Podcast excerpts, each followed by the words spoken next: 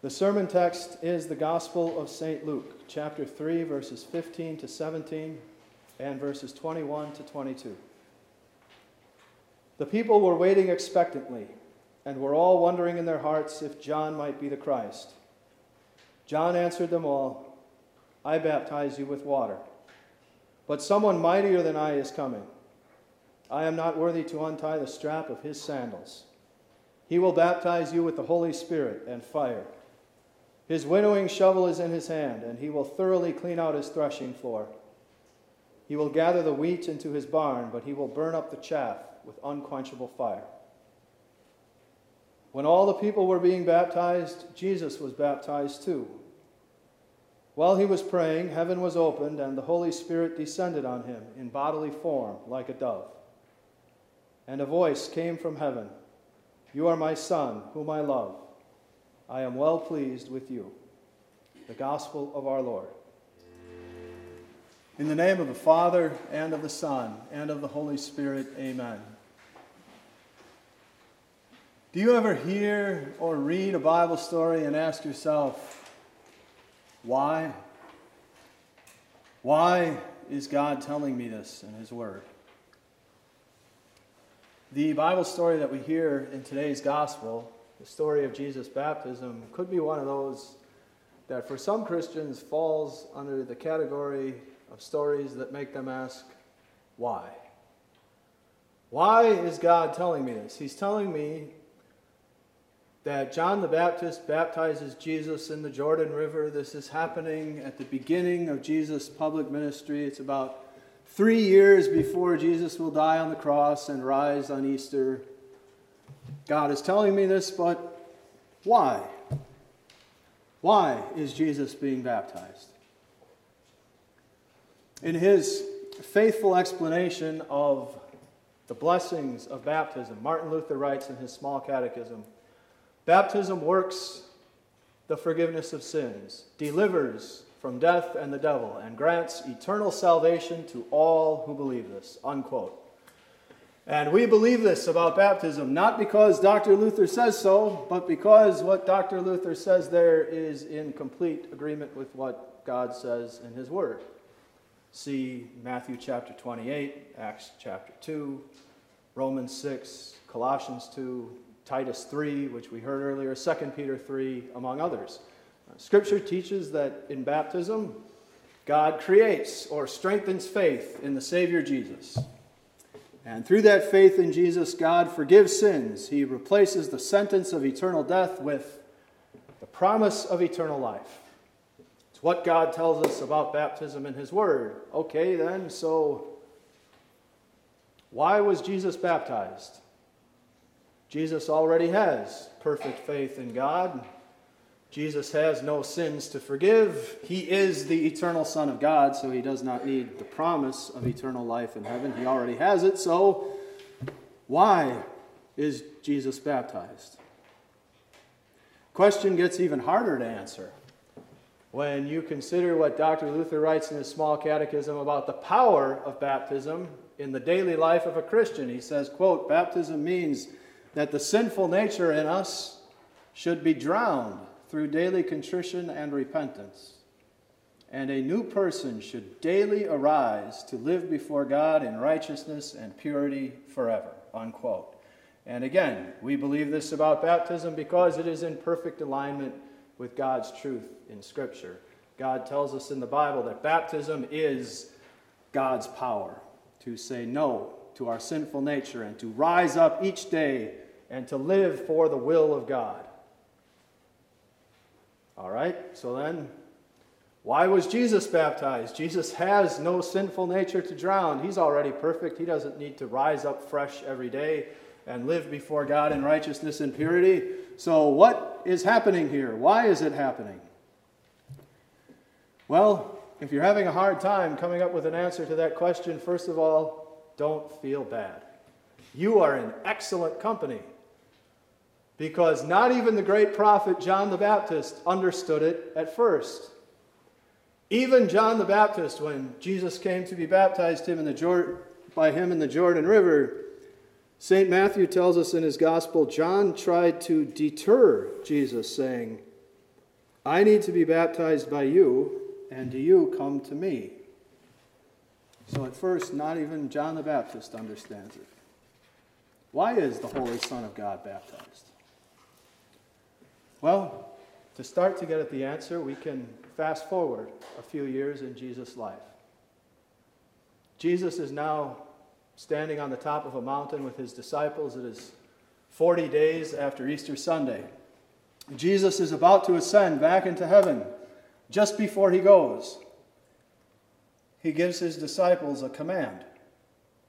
Therefore, go and gather disciples from all nations by baptizing them in the name of the Father and of the Son and of the Holy Spirit, and by teaching them to keep all the instructions I have given you. Jesus commands his followers to baptize. He commands us to baptize and to be baptized, and simply put, this is one answer to the question why Jesus is baptized. He does himself everything that he commands us to do. And we see this fact play out throughout Jesus' life in this world. Jesus commands his people to pray. So, what does Jesus do? He prays. Jesus commands his people to speak faithfully every last little bit of God's word. So, what does Jesus do? He speaks faithfully when he preaches and teaches about the kingdom of heaven. Jesus tells us to be kind. Jesus is kind.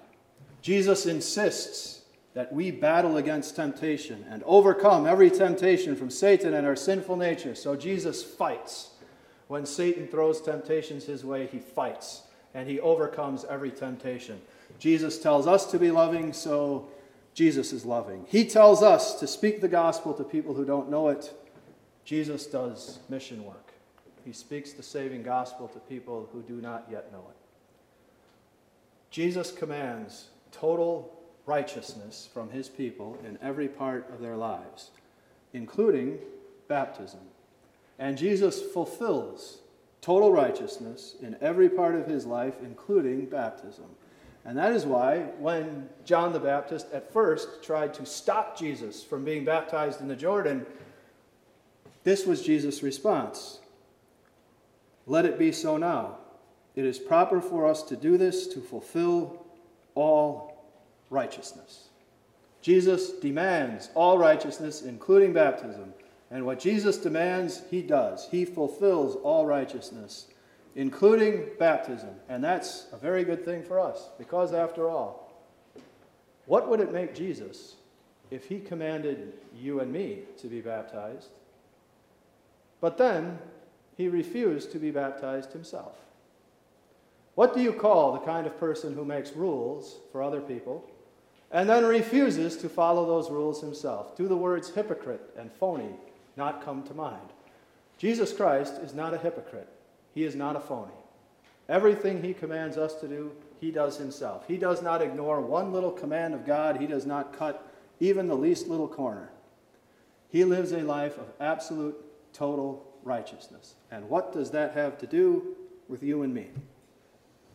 It means that when we were baptized, into the life of Jesus Christ.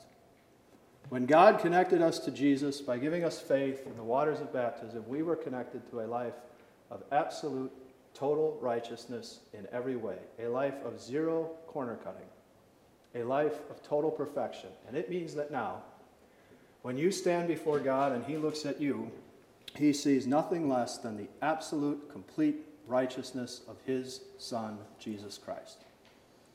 And that means that your baptism is real and valuable and special because through faith in Christ you have total righteousness. If Jesus had cut one little corner, if he had ignored one little command of God, you would be baptized into the life of a hypocrite and a phony, and it would do you absolutely no good at all.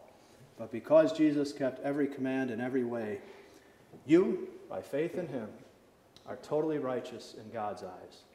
That is real. That is valuable. And that's not just important, that is eternally important.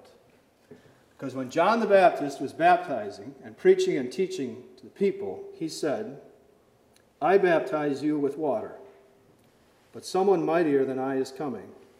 I am not worthy to untie the strap of his sandals. He will baptize you with the Holy Spirit and fire. His winnowing shovel in his is in his hand, and he will thoroughly clean out his threshing floor. He will gather the wheat into his barn, but he will burn up the chaff with unquenchable fire. Before the arrival of modern farm equipment, harvesters separated wheat from chaff the old fashioned way. They took what was basically a giant fork or shovel with massive tines at the end, and they jabbed it into a giant pile of wheat, and then they just lifted the wheat up in the air above their head. And the garbage, the chaff, was light enough that the breeze would take and blow it away, and later it would be gathered up and burned as the garbage that it was. Meanwhile, the good stuff, the wheat that you wanted to keep, that was heavy enough that the wind wouldn't take it and it would just drop to the floor. And later on, that wheat would be gathered up and taken into the barn for the harvest. What John the Baptist is teaching us here is that the day is coming when Jesus Christ is going to judge this whole world. He's going to take his giant winnowing fork, so to speak, he's going to stab it into the earth, and he's going to lift out every human soul. And when he does that, some of those souls are going to blow away and be burned up forever. Others, the good stuff, will fall and will be gathered into the barn of heaven to live with the Lord forever. So when that day comes, when that happens, which group are you going to be in? And how do you know? Well, you're going to be part of the good stuff. You're going to be the wheat that falls to the floor and gets gathered into the barn of heaven to live with God forever. And you are going to be the wheat that makes it into the harvest. Because when you were baptized, you were baptized into absolute righteousness of Jesus Christ. And on the last day, you will stand before your judge with that total perfection over you. When we hear this, though, we have human logic, human reason that laughs, actually scoffs at the whole idea that one righteous man living a perfect life 2,000 years ago could mean anything for people who are baptized today. How can one perfect life mean everything for those who are baptized into Jesus and who trust in him until their dying day? That is a good question, and it is a second answer to the question of why Jesus is baptized. It is so that you and I today, 2,000 years after the fact, we can watch this scene and hear these words. When all the people were being baptized, Jesus was baptized too. While he was praying, heaven was opened, and the Holy Spirit descended on him in bodily form like a dove. And a voice came from heaven You are my Son, whom I love. I am well pleased with you. So at Jesus' baptism, we get to hear God the Father speaking directly from heaven. The first person of the Trinity speaks from heaven. And we get to see the Holy Spirit descending on Jesus in physical form as a dove, the Holy Spirit, the third person of the Trinity. And it tells us that this man, this perfectly righteous man being baptized in the Jordan River, is more than just a man. He belongs with the Father and with the Holy Spirit. That he is also true God. And to leave no doubt about it, the Father says, You are my Son, whom I love. I am well pleased with you. So, why was Jesus baptized? So you and I today could see God the Father and God the Holy Spirit there with him and know this man being baptized in the Jordan River is also true God. And because he is true God, he has the power to take that totally righteous life that he lived and spread it across everybody of all time who trusts in him. Yes, the perfect life of one man can and does mean so much for everyone who trusts in him because he is also true God. Why was Jesus baptized? To be totally righteous for you and me, so that when we were baptized into him, we received his perfect life. The confidence of knowing that when Jesus judges this world, we will be saved. And Jesus was baptized so we would know he is true God, who takes that perfect life and drapes it over everyone who trusts in him. What we see in Jesus' baptism tells us that our baptism is real. What we see in Jesus' baptism gives these words of St. Paul their truth and power. God saved us, not because of righteous things we had done, but because of his mercy. He saved us through the washing of rebirth and renewal by the Holy Spirit. Jesus' baptism gives these words of St. Peter their truth. Baptism now saves you.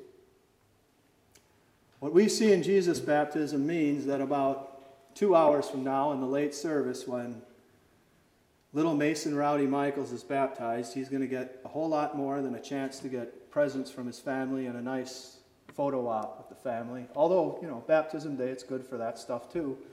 Much more important than those things, though, little Mason is going to get the gift of faith in Jesus. And through that faith, he is going to get Jesus' total perfection. He is going to get the gift of getting to live the rest of his life in the world, knowing that when he faces his judge, he will be pronounced perfect and saved forever. And that's what you got too in the waters of your baptism. And because you received all of those blessings in your baptism, you also receive power from God. Baptism is God's power to rise up from those waters every day and live out God's will in your life. And we also see that play out in the life of our Savior Jesus. Jesus didn't need the forgiveness of sins in his baptism, he didn't need faith, he didn't need the promise of eternal life. But did Jesus need the power of God that he received in his baptism? Oh, yes, because Jesus was also a human being like us flesh and blood, skin and bones. And on his way to the cross to die for our sins, Satan was going to tempt Jesus and tempt Jesus hard. And in order to hold on, to maintain that perfect life that we get baptized into, Jesus needed the power that God gave him that day in the Jordan River. And your baptism is your power too. You can wake up every day of your life and remember the love and grace of Jesus that God showed you in those waters and use it as your personal power to say no to the temptations that come from the devil, the temptations that come from your own sinful nature. The love and grace of God that you got in baptism is your power to stand and to live the will of God every day of your life. Baptism is divine power to live for the one who lived, died, and rose for us. Jesus Christ was baptized for this. In his baptism, you know yours is real salvation, and it is real power to live to the glory of God. Amen.